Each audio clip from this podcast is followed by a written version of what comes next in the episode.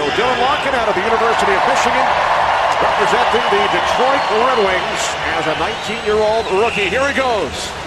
There he goes. Good stride. You see he got the top speed right off those first two strides. And look at that power going around that first net. And again, this is right now. Oh no, he gets slipped. So the ice did did hamper him a little bit, just like Pierre asked him. And he still did it. That's what you call speed. He still slipped and he still beat Mike Gartner. That is amazing. That is energetic and youth for you. As a rookie, Detroit fans have a lot to look forward to in this young superstar, Dylan Larkin. I'm winging it,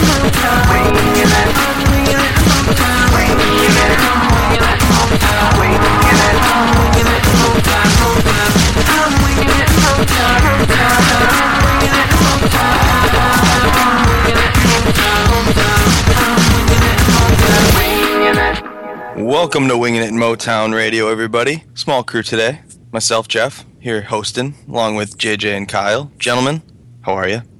It's the best night ever. It's uh best night ever. We'll go with that, as always. and I hope everyone who's listening during the day is having the best day ever. Uh, one guy who had the best weekend ever, or close to it, is Dylan Larkin. Seems like he had a hell of a weekend at the All Star game and festivities uh, in Nashville.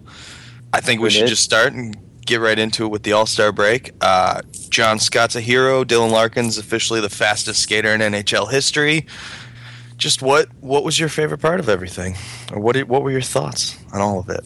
JJ, you go first. Yeah, JJ, you oh, first. Jeez, picking You're the seasoned part. veteran. All right.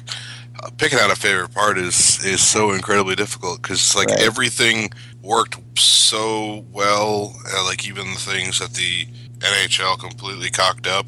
Um, I have to say, it's like I I thought the three on three tournament format was great on its own and would have made for a fun All Star game weekend uh, without everything else that happened. I, th- I, think that that really worked. They played actual defense there. Uh, I was really invested in the games because I really wanted to see the Atlantic team like win that first game, so I really gave a shit. I really wanted to see John Scott win that second game, so I gave a shit. Um, the championship game, like it was, kind of, like, it was honestly an either or. Like no matter which team won, I was I was going to enjoy myself. But really, it was the story of of John Scott and how all of the bullshit from the last few months culminated into what was really uh, an amazingly fun weekend for hockey again.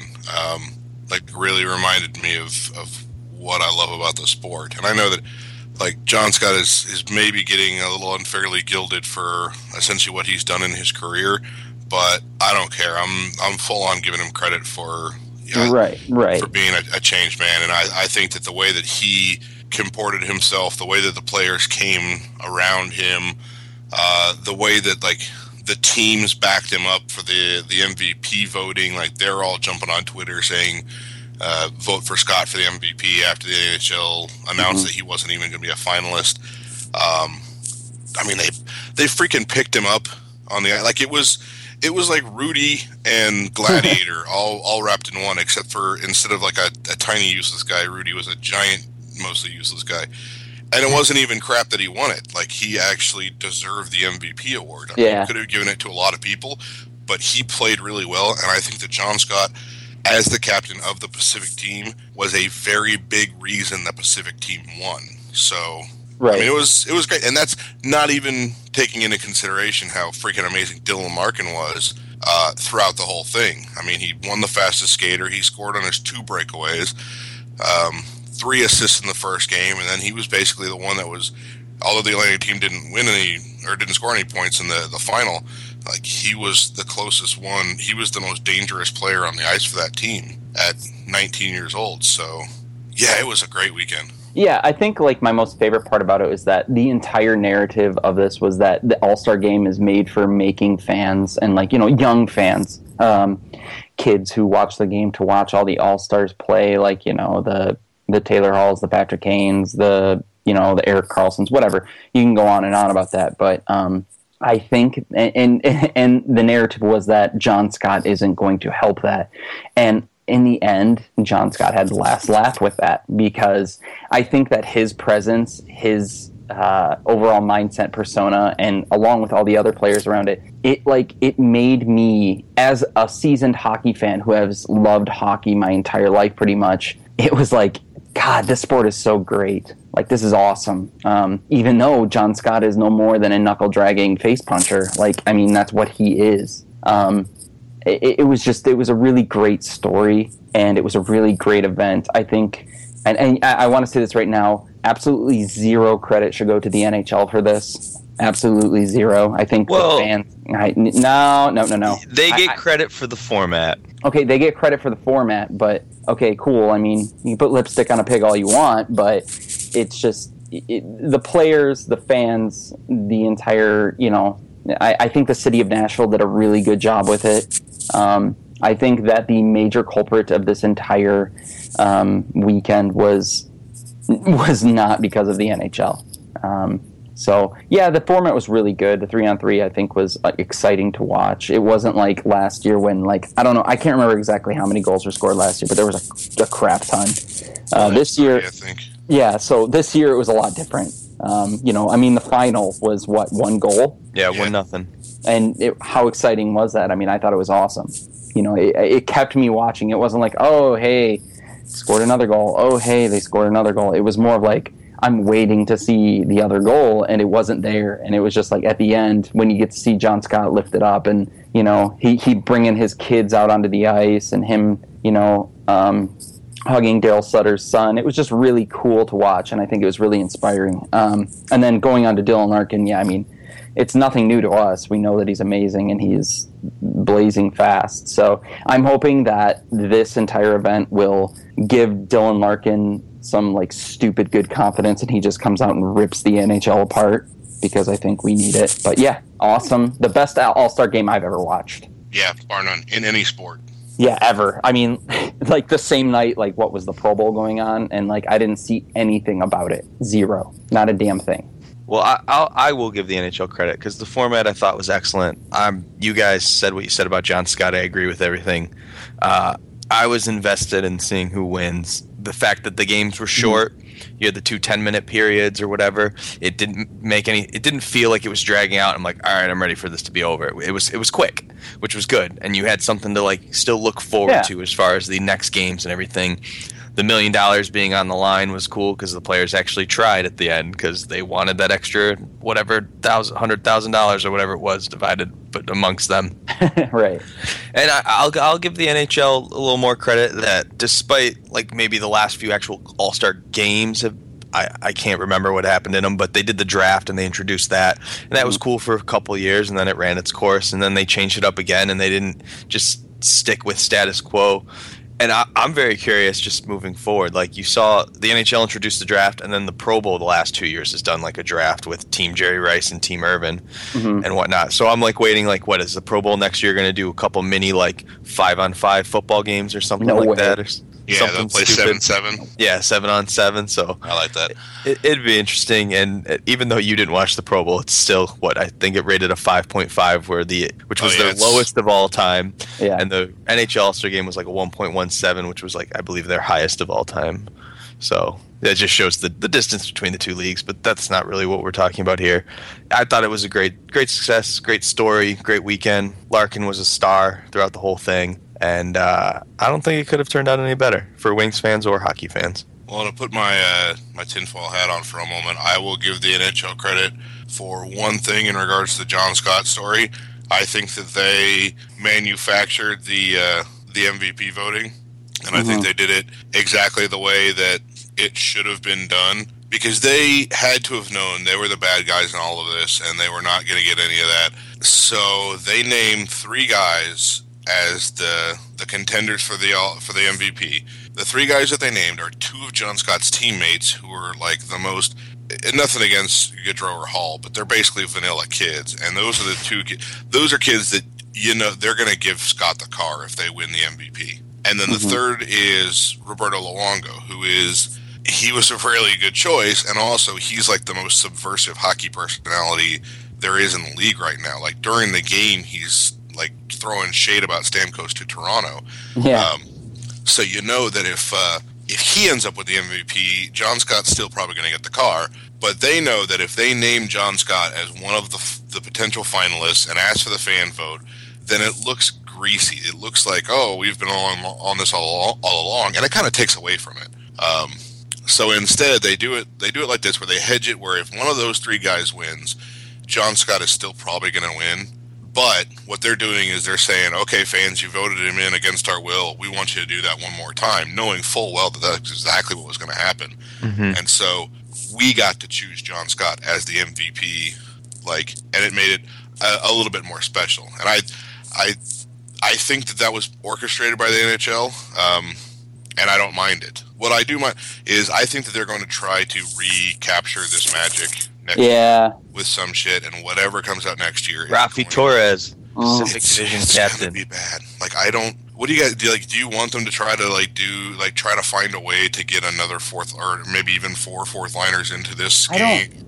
No, no, not at all. No, like it's just it was so good how it was. I mean, it's like it's like the movie Forrest Gump. You well, just I, you don't remake it because it was so good. You just you leave it. Do you think though? Maybe not the league, but do you think there's another fan movement like we did it with John Scott? Let's pick out some other asshole and put I him mean, in. I mean, maybe it, it I, won't be the same. No matter. I don't think. I don't think that the NHL. Are, I don't think the NHL is going to do another fan vote. I think they're going to go ahead and can that. I still yeah. think we'll can that. And and even know. if they do, like the fan votes, like the fans trying to vote in, like the friendliest nobody they can think of.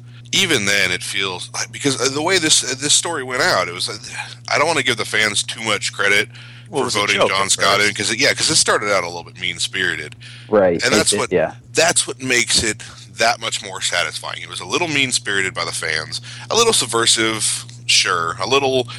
Um, stop feeding us bullshit NHL, or we're going to feed you bull- some bullshit yeah. back, and that's that's what the voting. For, what I was. thought was real. What I thought was really cool about the entire thing is that um, and maybe I'm wrong in, in thinking this, but John Scott, I think, kind of went out there with he looked like you wouldn't you I honestly think that you couldn't tell if you were the first man that he was an all-star or not. I think he kind of held that up like you know he he he didn't look like the normal John Scott that you'd see. I mean, he went out in the slap shot competition and he didn't really do that bad. I mean, he did pretty good. Um, and then he went to, on to the All Star game itself, and you know he scored two goals and um, had that really awesome moment in his first goal where he did that really funny celebration and all the uh, you know hockey fans laughed. But in actuality um, I thought it was just, it was a really cool moment. And it seemed uh, genuine it, yeah, it did. It seemed real. Like it wasn't fabricated or made up. It was all real. That's the thing is that the fans try to do it again, it's going to get a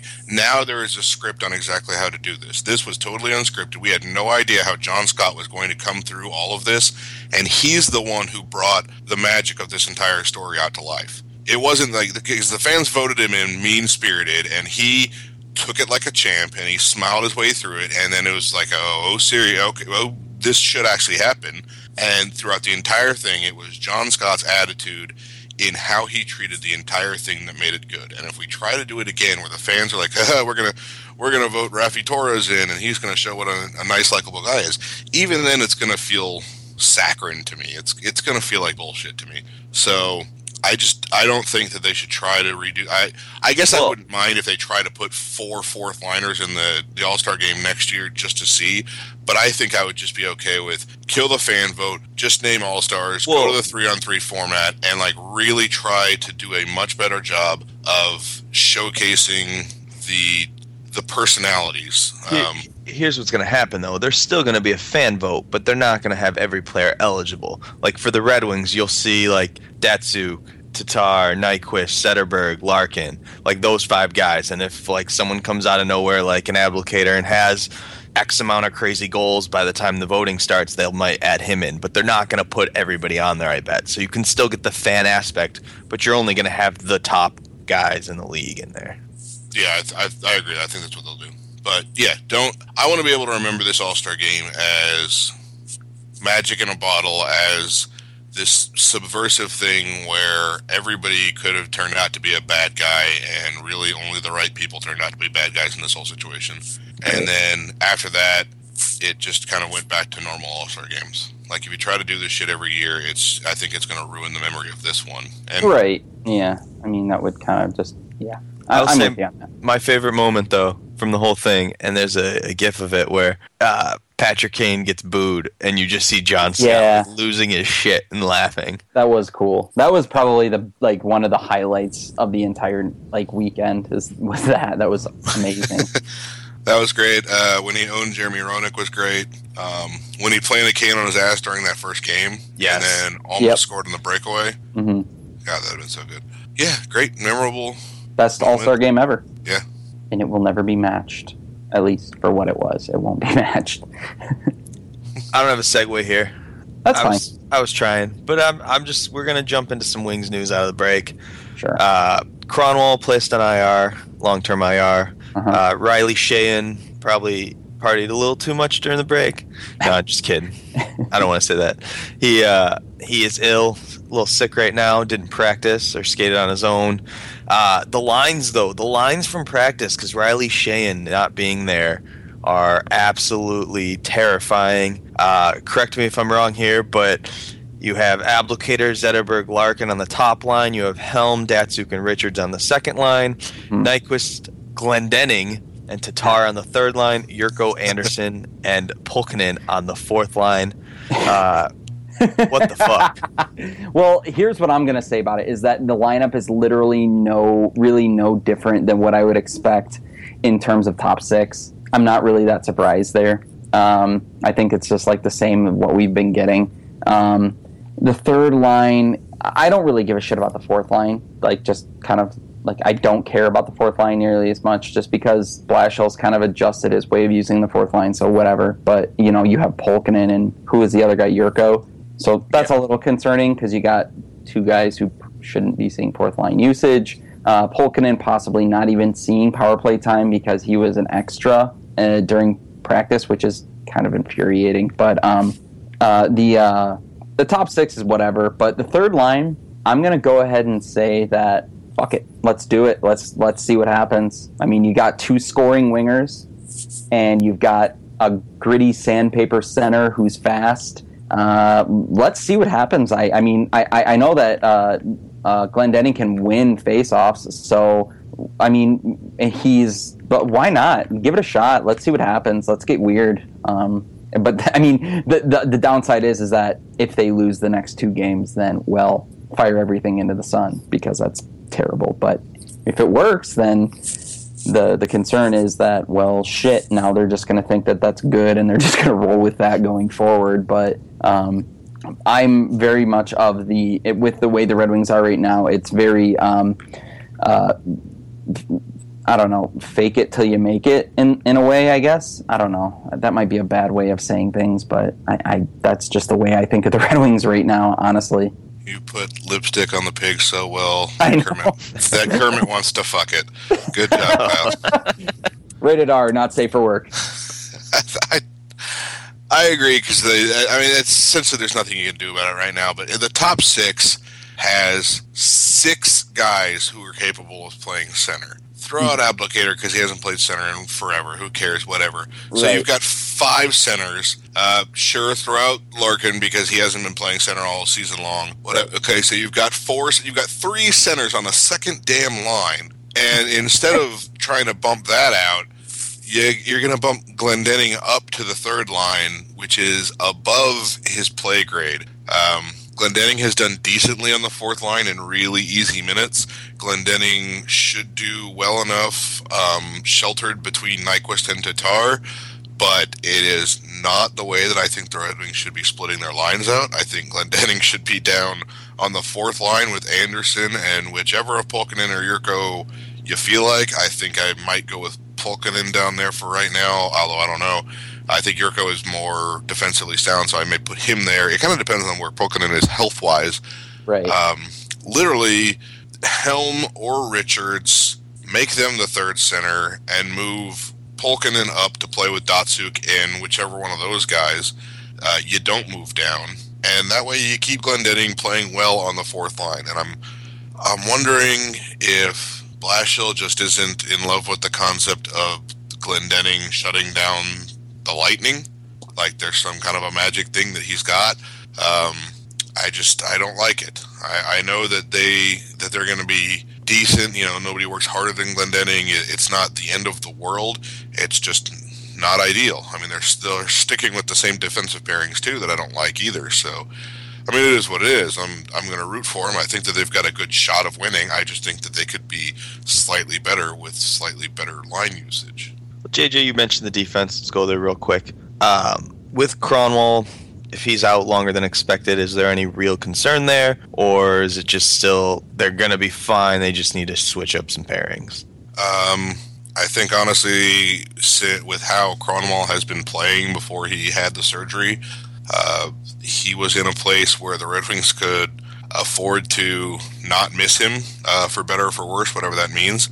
I think if he gets better and comes back and, and, plays well, then he's obviously going to improve the defense. I think the defense will, will, is capable of playing just fine. I just think that the whole Green and Smith pairing is is a little bit wasteful considering everything that's that's going on. I think Ericsson is still getting uh, too heavy minutes for, for what he should be doing.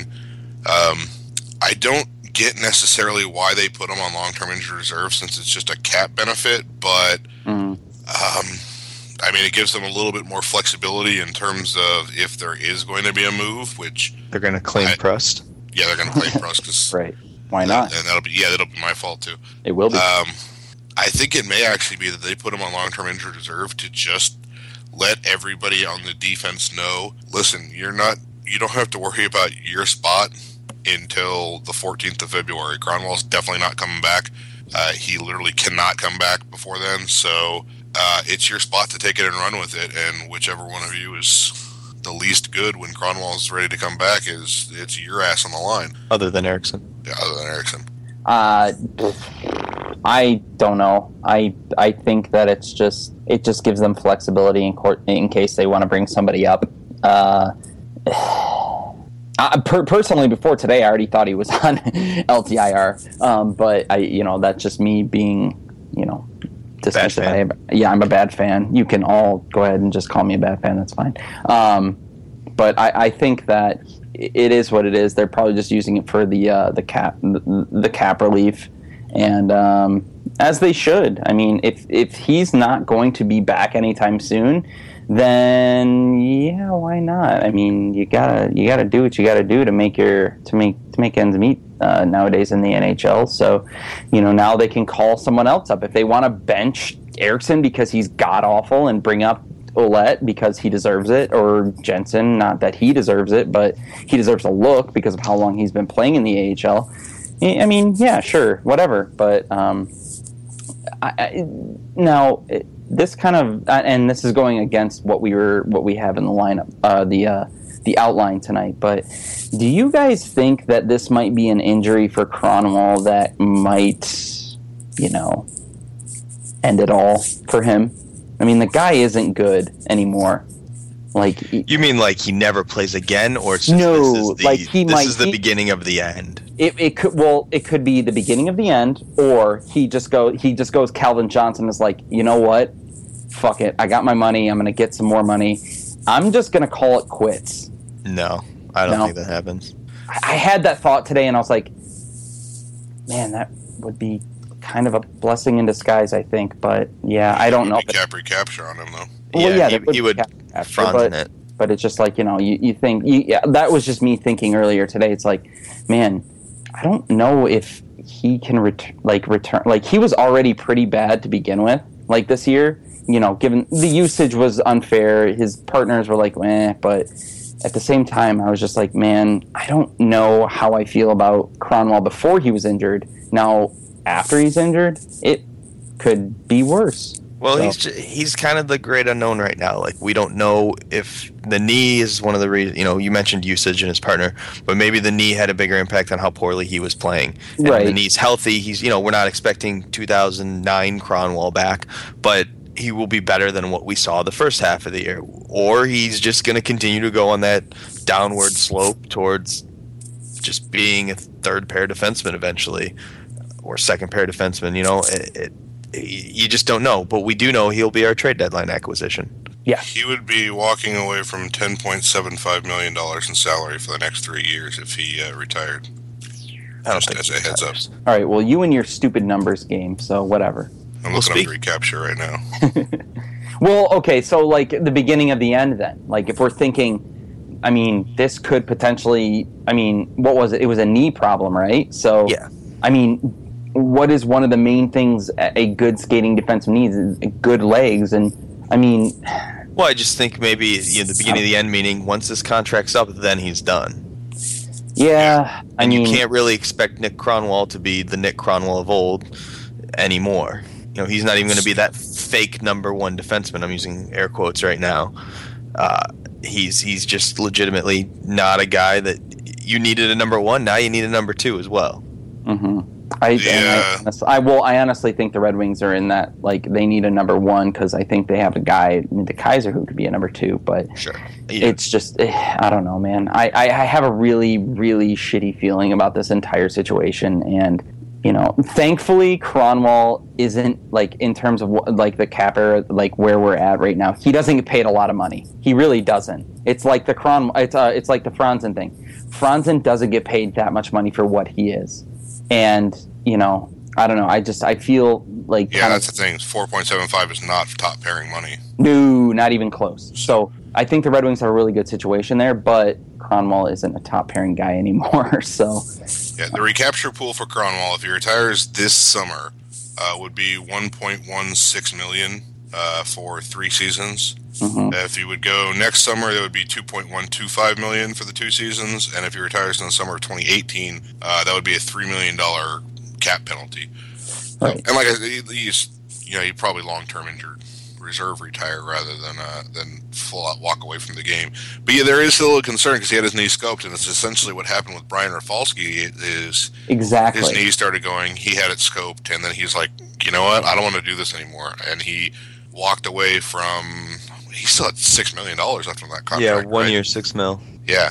So I don't know if if Kronwall does that. Um, I think I would rather that uh, that Ericsson walk away from his contract, but I don't think that's ever going to happen. right.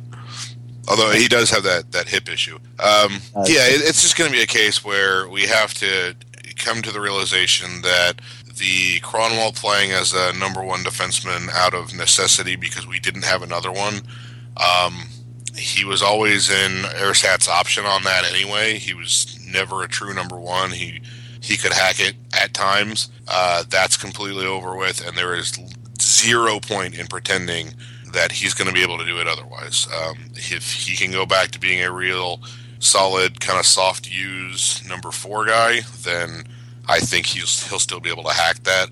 If he has to go down to third pairing, that's 4.75 is maybe a little steep for a third pairing guy, but uh, it kind of depends on how many points he can put up. Um, good he's the gotta, yeah, he's got to get back to to performing on the power play, and that's that's not something that you that you ordinarily shelter a guy in the third pairing for. But I don't know, brave new world. You get uh, young kids like DeKeyser eating up big minutes. And hell, let Marchenko eat up big minutes, and then get your specialists time elsewhere. You know, and the big thing you keep mentioning is we need to realize. Well, I think it's we we already realize it. It's just we got to hope the team realizes it.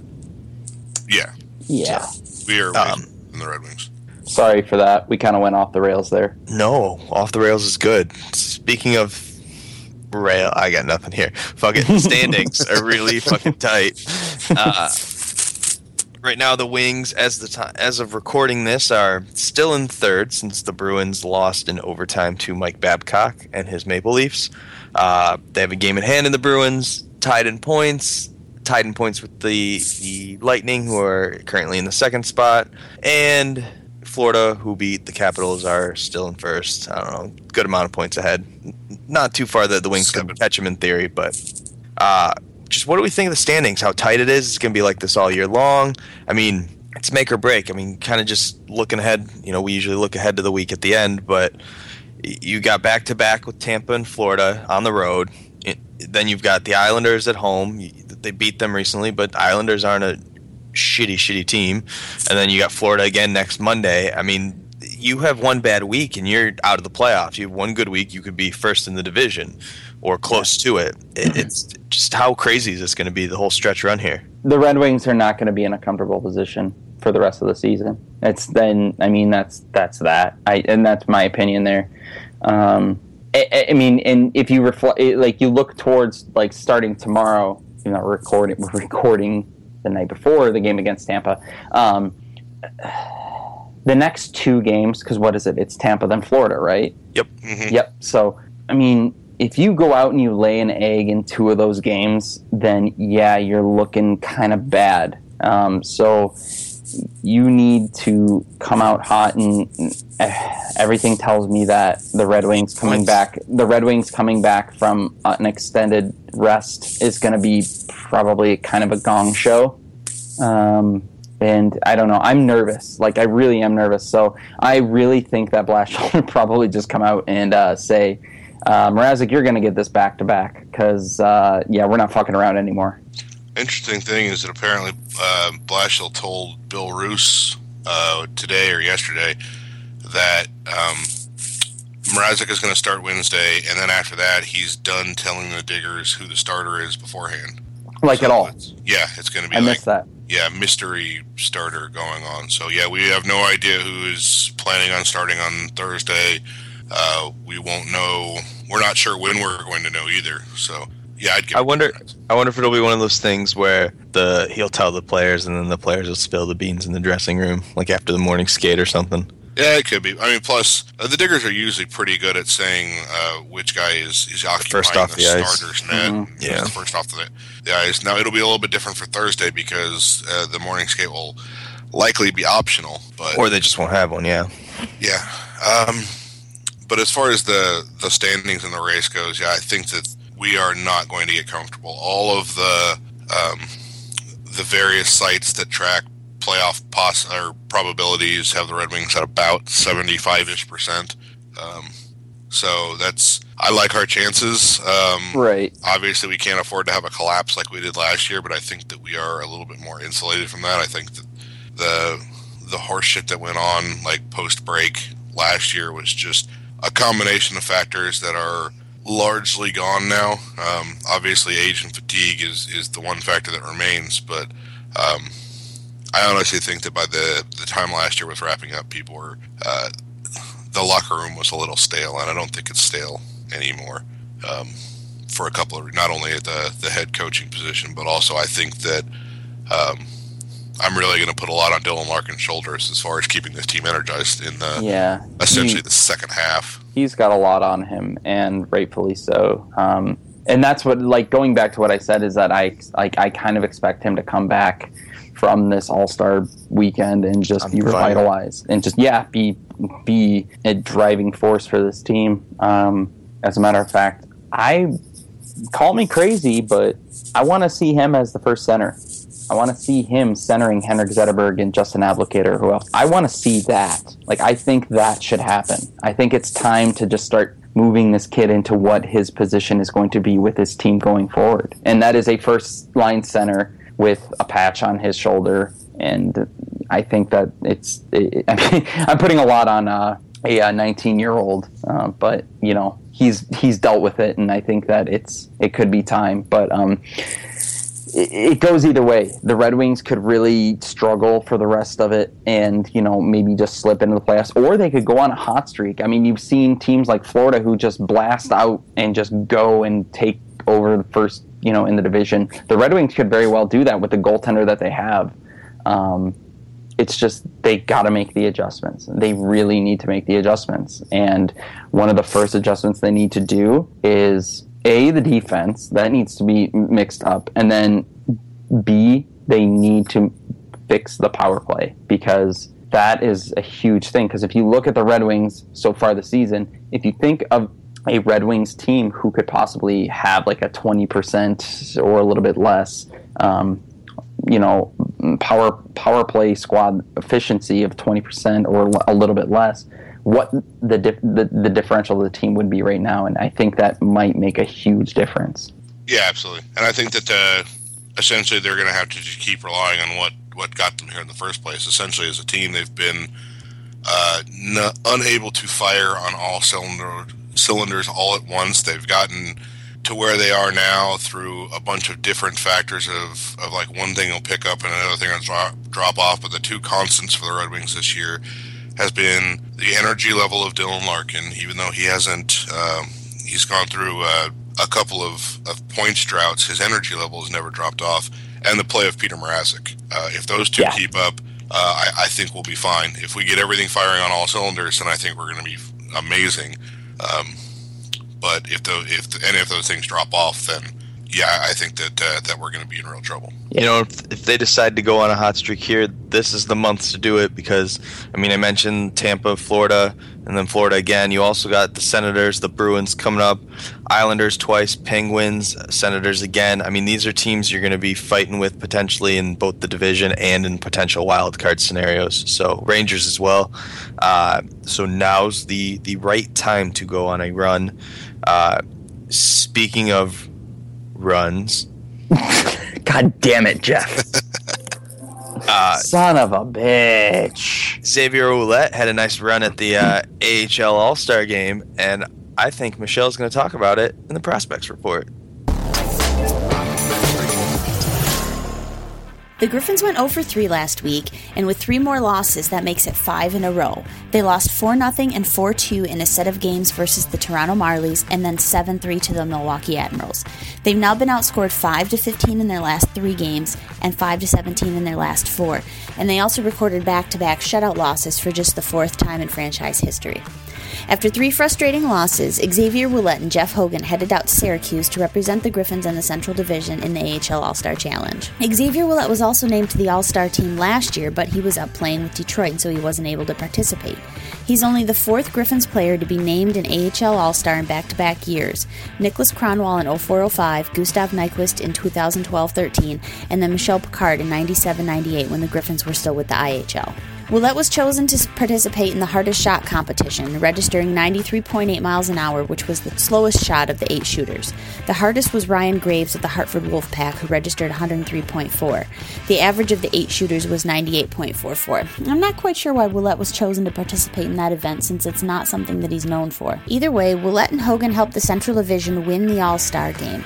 Ouellet had two goals and two assists, and Jeff Hoggan had two goals and an assist on his 38th birthday.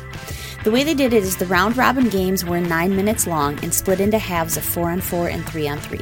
The Central Division defeated the Atlantic Division 4 0 in the championship game, which was a six minute contest played 3 on 3. We're already over halfway through the season with the Griffins, and they sit at 50 points and a record of 24 17 1 1, and they hold on to the fourth spot in the Central Division and sixth in the Western Conference. After starting the year with a 2 8 0 1 mark, the Griffins have now rattled off a franchise record 15 straight wins between November 18th and December 26th, but have now gone 1 5 1 0 in their last seven games. I've been hammering on the Griffins' special teams all season long, but they continue to be abysmal. The Griffins' power play is 26th in the league at 13.7%, and special teams have really been either contributing greatly to them losing games or simply being masked by stretches of immense 5 on 5 goal scoring. But both their power play and penalty kill have not been good, and it's cost them games. If you look at just the last few games that they've played, they, for the most part, didn't lose by a ton. It's, we're talking one and two goal games, where if your power play can get a goal, maybe two, that can be the difference between winning and losing. The Griffins' penalty kill was perfect in those three losses. They were eight times shorthanded and killed them all off. However, their power play continued to lay a goose egg, going 0 for 9. Just to give some context on how key the special teams are to the Griffins winning and losing, they have 24 wins on the season. In those wins, their power play has been 18.56%. In the 19 losses they have this season, their power play is an abysmal 8.14%. In their 24 wins, their penalty kill is 91.3%, and in their 19 losses, it drops to 76.81. That's a very large discrepancy. When their special teams are working, they're winning. When they're not, they're losing. Coach Nelson did an interview with the Edmonton Journal where he talked about Anthony Mantha, and while it's nothing new, he summed up very nicely what I've been saying about Mantha throughout this season. He said the biggest thing with him is we want his compete level to be consistent every night, where he's tough to play against, down low where he protects the puck well, doing the right things defensively, being on the right side of the puck, and also stripping guys of the puck with the long reach. He's been getting better and better at it, and I think everybody in the organization is happy with his progress, but they want to see more. And that's kind of exactly where I'm at with Mantha. He's been getting better and better. He's still playing well, but there's still more. The Griffins have a pair of upcoming games this week, Friday and Saturday night against the Rockford Ice Hogs. Saturday night is Teemu Pulkkinen bobblehead night, and that bobblehead is absolutely amazing. It's the pose where he's on his knees on the ice after he scored his hat trick. If you have the opportunity to go, go get one. Down in Toledo, the Walleye did the opposite of what the Griffins did and picked up three wins a 4 0 win over the Brampton Beast, a 2 1 win over the Fort Wayne Komets, and a 3 2 win over the Quad City Mallards. Two of those three wins, including the shutout, belong to Jake Paterson, who was named the ECHL's goaltender of the week. He got his first pro shutout with 28 saves Friday night against the Beast in the 4 0 win then stopped 29 of 31 shots against Quad City on Sunday, and the Walleye won 3 2 in overtime. He went 2 0 0 in the week, had a .99 goals against average, and a 966 save percentage. Coach Lalonde said, Jake was outstanding this past week, and he was sharp and in control in both his starts. He was our best player and the difference in our win versus Quad City. For most of the season, Paterson has been splitting starts with Jeff Lerg, and that's continued after Patty got sent back down from Grand Rapids. He's made three starts and picked up the two wins, including a shutout. Picking up those six points helped the Toledo Walleye remain atop the Northern Division with 58 points and a record of 27 11 1 and 3. They also hold the third spot in the Eastern Conference. In other prospects news, defenseman Vili Saarijarvi rattled off three goals and an assist in two games last week for the Flint Firebirds, and he now has a three game point streak going and six points in his last five. He's 16th among OHL defensemen in points with 27, despite missing eight games while he was away winning gold at the World Juniors. He's also now third on the Flint Firebirds in points, but the team continues their slide. They're the third worst team in the league, and they've lost their last 15 games. You have to go all the way back to December 18th for their last win, and 13 of those 15 losses came in regulation, so they're even having trouble picking up a single point. The entire situation in Flint, both with management and coaching, and their losing, makes me really bummed out that Billy's stuck there. I hate seeing him play on a team that's struggling and so bad, even though it's for selfish reasons. If the team isn't able to turn itself around next season and get rid of some of this drama and issues, I would like to see Vili goes and play somewhere else just because I don't think that that's a good environment for him to be learning and developing in. And I don't think it's very much fun either. It's got to be miserable. Over in the QMJHL, Adam Marsh suffered a concussion on January 10th and he's now missed seven games and counting. In three games last week, Evgeny Svechnikov had a goal and three assists, and he now has 22 goals and 54 points in 35 games. In the Western Hockey League, Joe Hicketts notched two more assists in two wins for the Victoria Royals and was named second star in one of the games. The Royals continue to win since the return of their stud defenseman. Dom Turgeon had a slower week, notching just one goal in two games and coming out a minus one in two losses. In the BCHL, Chase Perry picked up two wins in two games that he played last week a 4 3 win and a 5 2 win, allowing five goals in two games and making a total of 40 saves. In college hockey, James DeHaas had a two point game for the Clarkson Golden Knights in a 2 1 overtime win, and in two games also picked up six shots, was an even ranking, and had four penalty minutes. Mike McKee didn't play in either of the two games for Western last week, and for a guy that's coming up on his signing deadline this summer, it's not looking good. David Pope was also sidelined with a concussion back on January 22nd and hasn't played since. He's missed four games so far. Over in Europe, after seeing increased responsibility and greater ice time for stretch of games, Christoffer Ehn looks like he's been bumped back down to the fourth line, including a couple games where he didn't see the ice at all. He's a 19 year old playing in the Swedish Hockey League, so he has more of a challenge than many players. But on the season, in 39 games, he has two goals and five assists. Axel Holmstrom picked up another goal in three games last week. He now has six goals and 21 points on the season in 36 games, and he's tied for first among junior players in the SHL in both points at 21 goals with six. In the KHL, Alexander Kadeykin had greatly increased ice time, responsibilities, and production as he centered the top line with Ilya Kovalchuk for a spell. In the last few weeks, his ice time has dropped back down, and he's going back down to six, eight, ten minutes a game, and he hasn't registered a point in six. And that's what's going on in the world of Red Wings prospects. Thank you, Michelle, for that awesome prospects report. Let's do some reader questions. JJ, it's your turn. All right. Well, who's ready to talk about some uh, some trade speculation? Can't wait. Everybody, I hope. Bring it on. We're going to start right off the bat with T and Kicker Death wants to know: uh, Is Riley Sheahan trade bait? I would Since trade him. Yes. A Well- and Larkin both have a center experience. Well, here's what I would say to that. How much trade value does he actually have? Well, he's I'm- part of something. Right, I get it. He's part of something. And, you know, the kid has size. Um, he's not a bad player. Canadian kid. Yeah. Yes, he's not bad by any means at all. Um, I just kind of have like that. He might be a part of a trade that I don't want to make. But if he is like a centerpiece in a trade that brings Dustin Byfuglien to town, sure.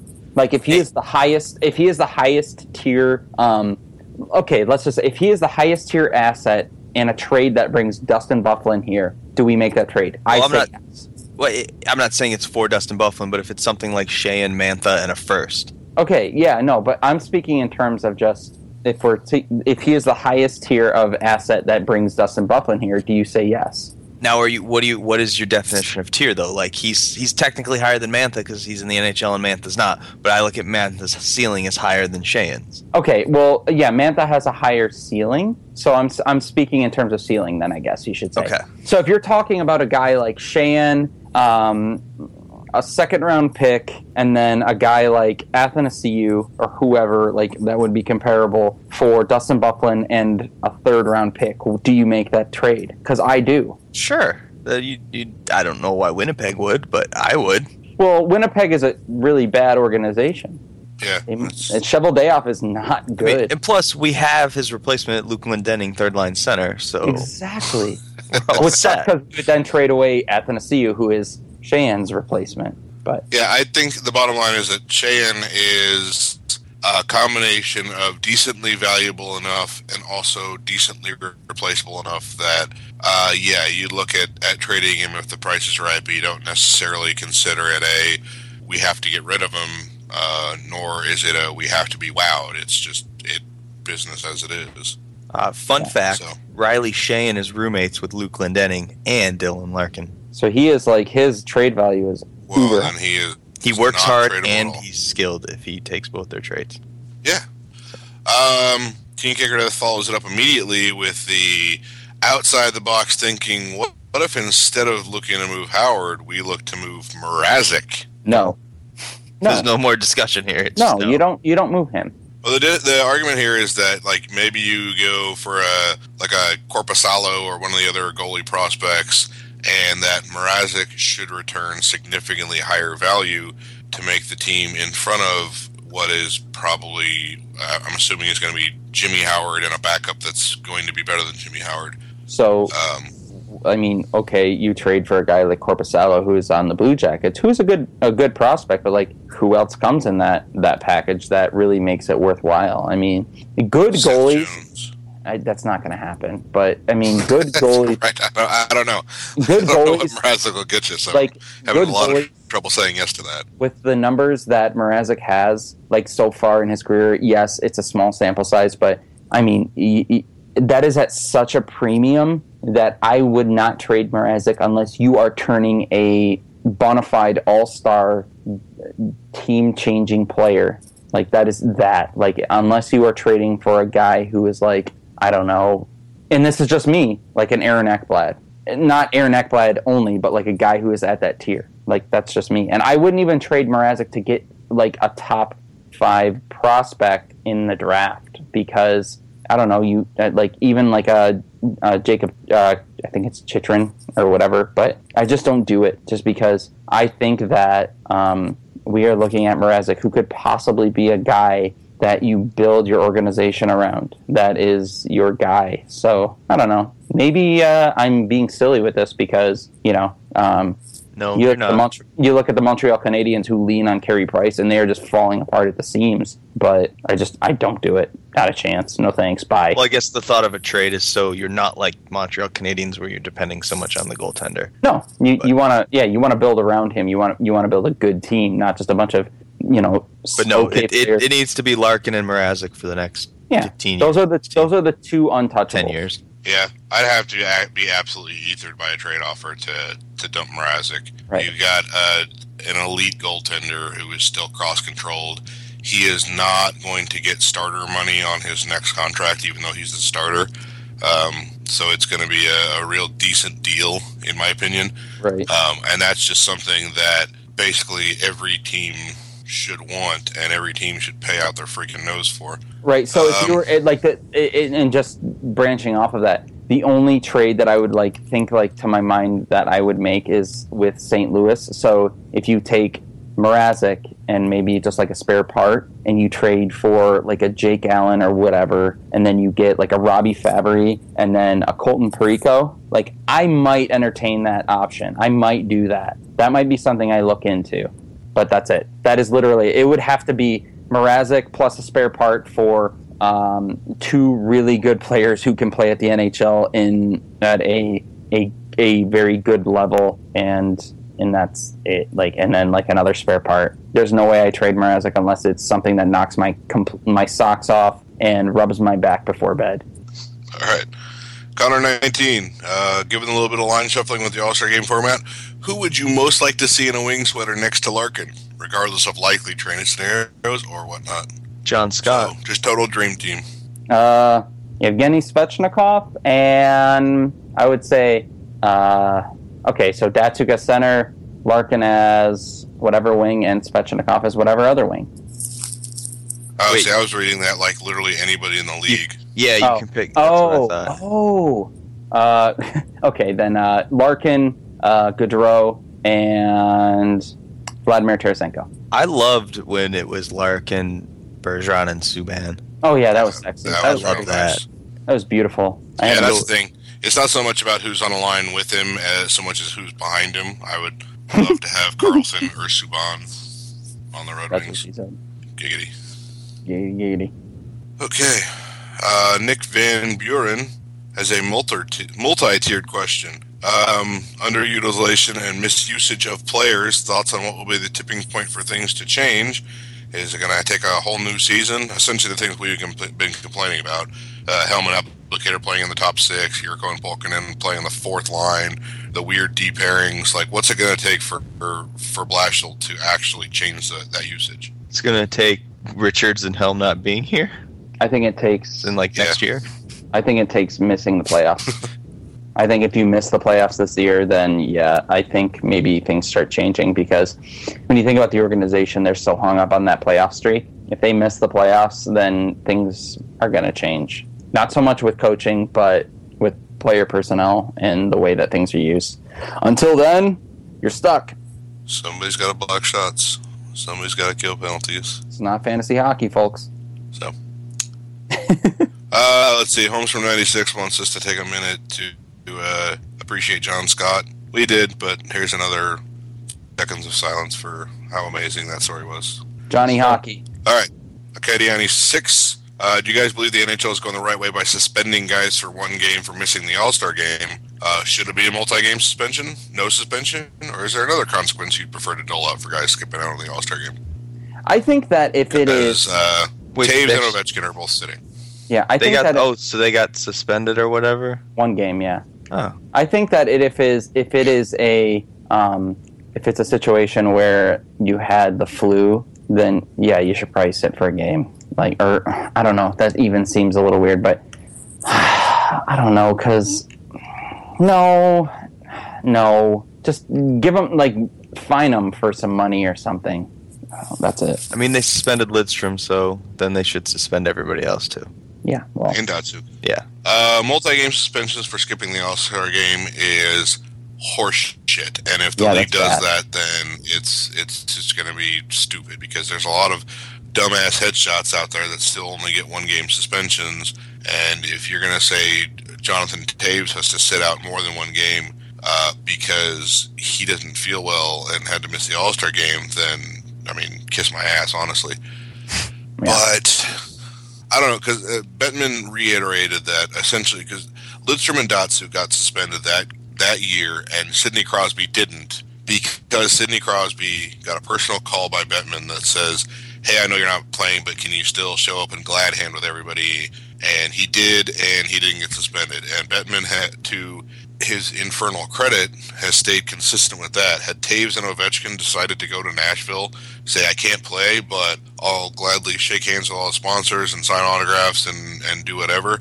Um, Bettman said they would not have been suspended. So players understand what they're losing out on with skipping the All Star game. I don't think anything needs to be changed. Just keep it with a one game suspension if you want to skip out. Then, I mean, it is what it is. Not even necessarily a one game suspension, but a definitely you have to sit out of the next game. I don't care if they they lose their money for not playing the next game. Yeah, that's fine. So, uh, let's see. That's not a serious question, but I do kind of want to. Like, a lot of people have been uh, talking lately about, about trading Cleary for John Scott. It gets Cleary closer to his home, and it gets John Scott closer to his wife's family's home um, in Grand Rapids, obviously, not to call him up to Detroit. Uh, is that a yes or a super yes? Super yes. Super yes, yeah. Anything that gets All Glenn, Dan Cleary out of the organization. Yeah, anybody that gets something Dan out there. Cleary as far away from Detroit is totally cool with me. Yep. Uh, OCHSK, uh, Ox 11. Uh, how the hell did Mrazek not become one of the best, one of the players of the month? Uh, Well, it's John Scott. yeah, you, you just yeah, I don't know. They threw him a bone. Yeah. I'm sorry. I like, I- and I would say like, I'm sorry that you're mad over that, but you know, And look at the bright side. It's one less thing his agent can say, hey, he was the top star of the month or whatever. yeah, that's true. Contract Jeff with the hammer yeah. right there. Yeah, there you go. Uh, Master Moj, AA Helmer Larkin, who wins?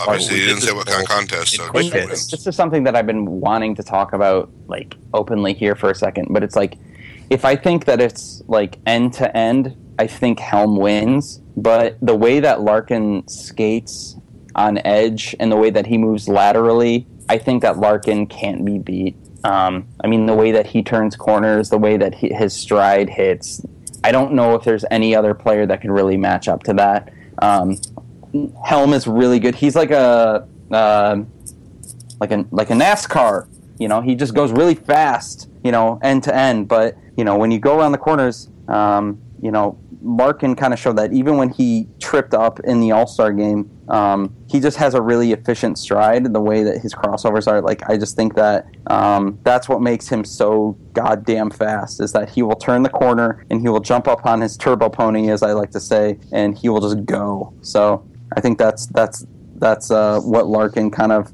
does. He just moves a laterally. Helm is a uh, Helm is a primer colored NASCAR car because he's got no finish.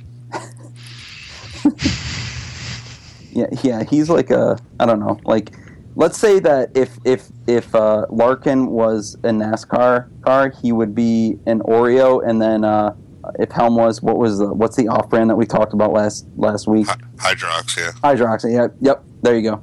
I'm I'm taking Larkin. I'm a man of the people, and I put that poll in quick hits, and the people voted 43% for Dylan Larkin. Yep. Helm was second. FNICU was third, so they would finish in that order. This is a democracy, folks. All right, So a whimocracy. Democracy, yeah. That's fine too. Uh, let's see. Is there a compelling reason that Helm should not or cannot be re-signed, according to Neelock one eight seven? Yes, we can spend the money elsewhere. Yeah, I mean, Yeah, he's I, I, and here's the thing is that Helm is the kind of guy that the Red Wings would give a contract to that everybody wouldn't like. Like I honestly think that they would give him a raise and then give him term. So um, if he wanted to come back for like one year at like maybe 250k more, maybe, but nah. As, as Yeah. in his role that he's at right now, absolutely not.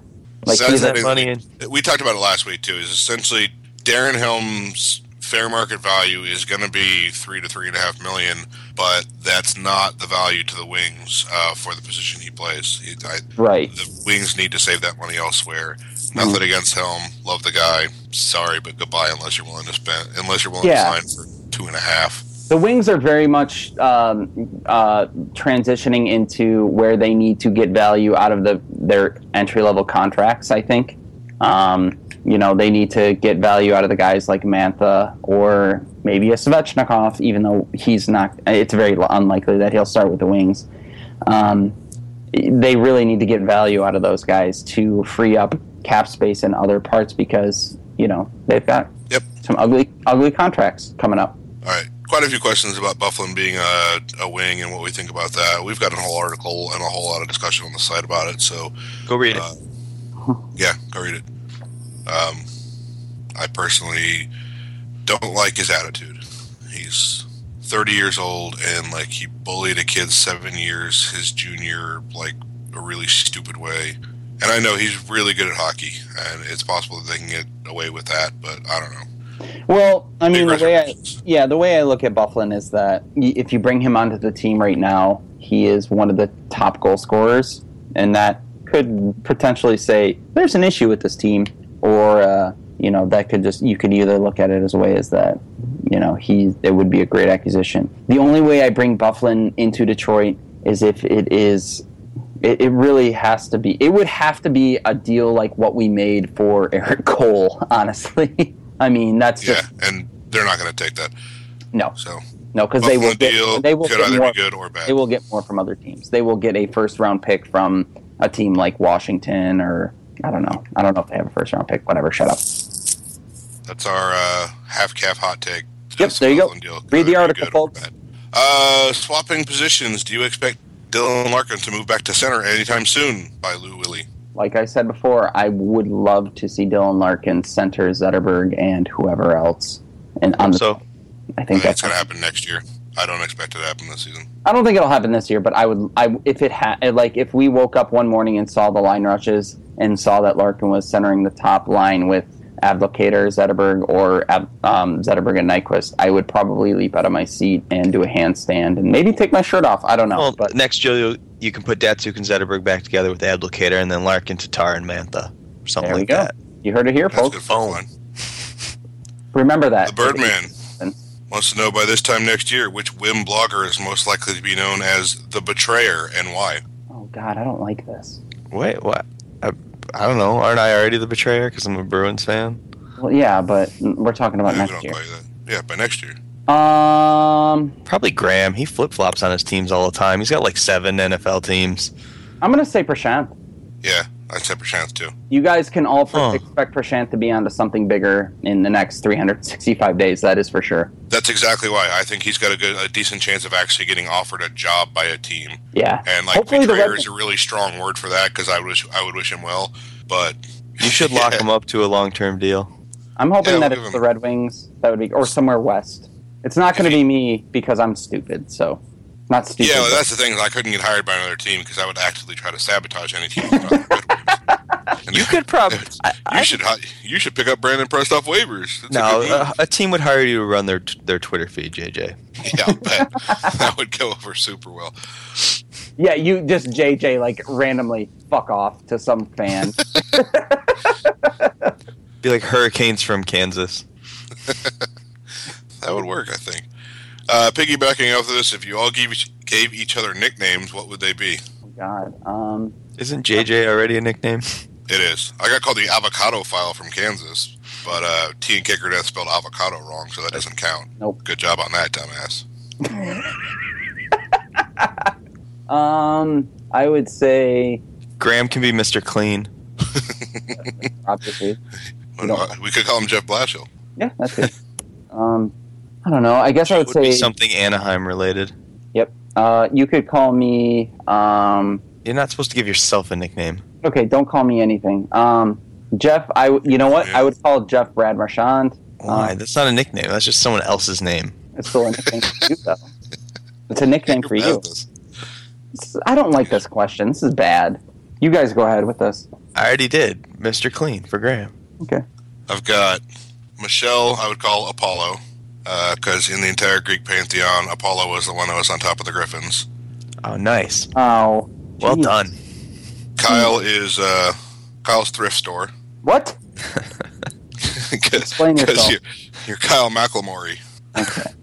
Okay. All right. I'm done. Goodbye. Graham is Saint Winged Wheel. He got given that nickname angrily by a baseball blogger like four years ago, and I've always liked it. Because Graham apparently had the temerity to once question Ken Holland. Um, Who dare you? and Jeff, you are Leia's favorite thing in the galaxy. That's your nickname, Leia's favorite, because you're the Hancock. All right, we're just gonna go with that because JJ has way better answers than we definitely do. I actually thought about this one. I, I wrote these answers down. Yeah, I bet you did. I should read the questions next time. I was really proud of, of Hancock there. Read the questions. Watch the game. Oh, okay. We've got our actual questions. Uh, any crazier bold predictions for the back third of the season? Brendan Smith, top pair defenseman by the end of the, by the start of the playoffs. I'd be okay with that. Mine is uh, Larkin, uh, first line center. Mrazek, Vezina nominee. Uh, McDavid finishes ahead of Eichel for the Calder. Not necessarily wins the Calder, but finishes ahead of him in the standings. Probably because of who votes for it. Yeah. Plus, he had a crazy awesome goal tonight. Yeah, he did. It was Didn't ridiculous. see it. Thanks NHL TV. It was stupid. It was like it was it was better than what when he scored on the Red Wings on Mrazek. It was dumb. Yeah. But he will not save that team. So whatever, screw him. Uh, Bill H was looking at January's Octoplot, which was posted by Mike Morris Santa Rosa. Um, wants to know: Do you think coaching is the problem here, considering the team's very poor offensive statistics? Oh wow, that is you that think is the a players good are goal. structured on ice and not to succeed in an offensive capacity, or do you think the players still aren't buying into Blashill's system?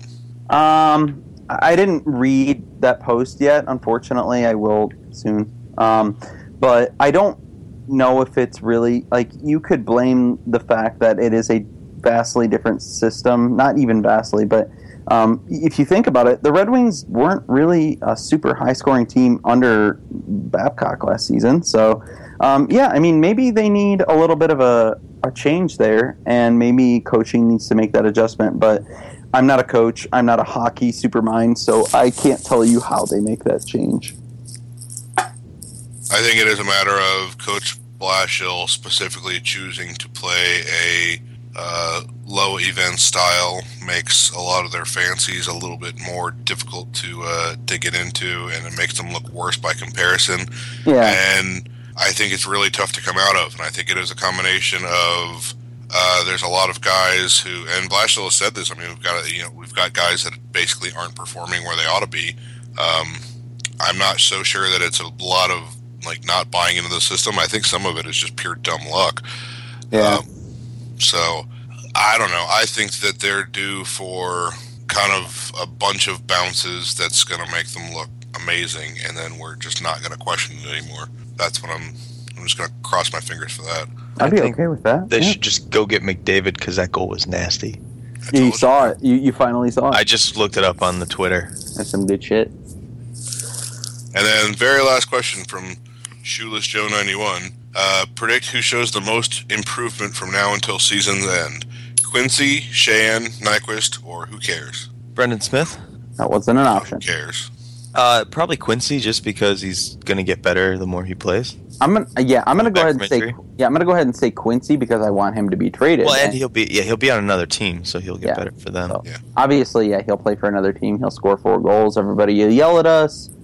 Um, Yeah, I can't wait till he scores the game-winning goal in the Stadium Series against the Red Wings. Oh, god damn it, JJ. Although Mark it down. Jill's not going to the game, guys, it means they're gonna win. I would. I, you know what, JJ? I'll high five you if that happens. That's okay, good. Because I'm going to get my ass kicked by everybody else. You can protect me. It's because you're a bad fan. Yeah, you are. It's true. Everybody is a bad fan besides Jeff. No, I, I just meant not JJ. I was I meant you. You're gonna high five him because you're a bad fan. Well, you're a worse. You're okay. You're a duck with a machete. No, we're not. Can we not? no, we we can't recreate the magic. There's no point in trying. We could try. We could sit here for another 15 minutes and try, but no. I'm out of any- questions. Yeah, that's Oh, that's. the last I didn't know that. Why didn't you tell me? I said it was the last question. say that's the last question. I'm sorry. I was watching the McDavid goal again. Damn it! You're a bad fan. Uh, I'm a I'm the best fan. Uh, speaking of, I got nothing. Oh God, you're the worst. Ah, uh, the the the week ahead. What do they do? Four games at at Tampa, at Florida, home versus the Islanders, home versus Florida. Kyle, Three zero and one. JJ. Uh, two and two. Yeah, I think two and two's fair. I don't think they win against the Lightning. They'll beat Florida, and then they'll beat the Islanders, and then they'll lose to the, the Florida. So I think that they win all aside from the home game at Florida because of course. okay. Do you guys have any final hockey related thoughts? Um, go Red Wings. That's good, right? JJ? I think Go Red Wings is a, is a really good thought. Well, I, I was just gonna say I hope you feel better, Graham, and go Red Wings. Thanks for making me feel like a shitty friend. Well, you're a bad fan and a bad friend. Oh my God. And your You're joke's paying for the horrible. hotel room in Denver. I mean, I already did pay for it. I'm still waiting for your half of it. well, nothing will change. I'm just just kidding. I'll get you. Goodbye, everybody. Good night. We ain't get it.